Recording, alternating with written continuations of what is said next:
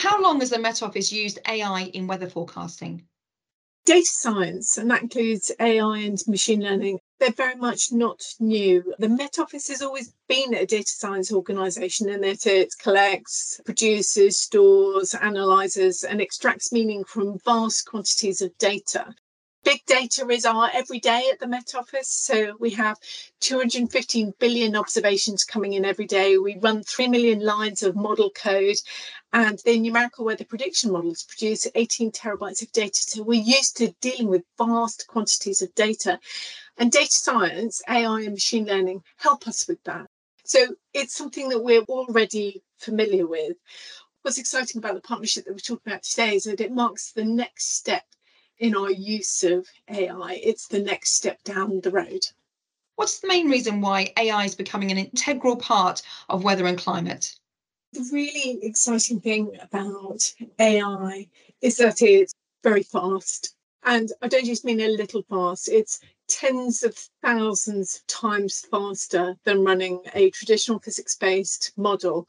And because it's faster, that means we can make better use of observations because there's no time lag between the observations coming in and when you run the model.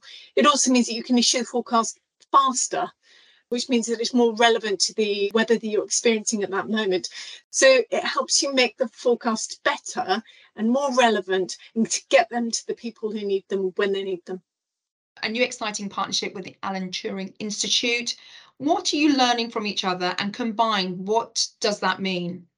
this is, like I said, that the natural step in the journey for numerical weather prediction. So, numerical weather prediction, we started in the 1950s. We had the first computer run for operational numerical weather prediction was 1965 and since then it's been gaining pace you know as the models have become more complex the computers have been more capable we've had more data well now we have this partnership with the Alan Turing Institute. The Alan Turing Institute is the UK's National Institute for Data Science and AI.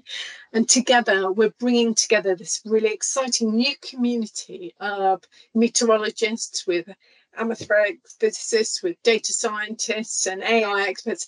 We're creating this new community, and this new community is going to be a fresh pair of eyes on what's been called a 60 year old problem. So they will be looking at how can we deploy this exciting transformative new science to improve our weather forecast. So it's really exciting for us and I'm delighted to be launching the partnership.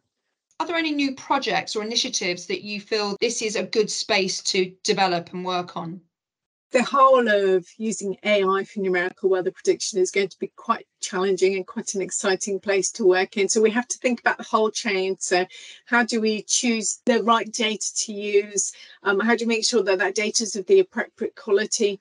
How do we develop data-driven models to the AI models?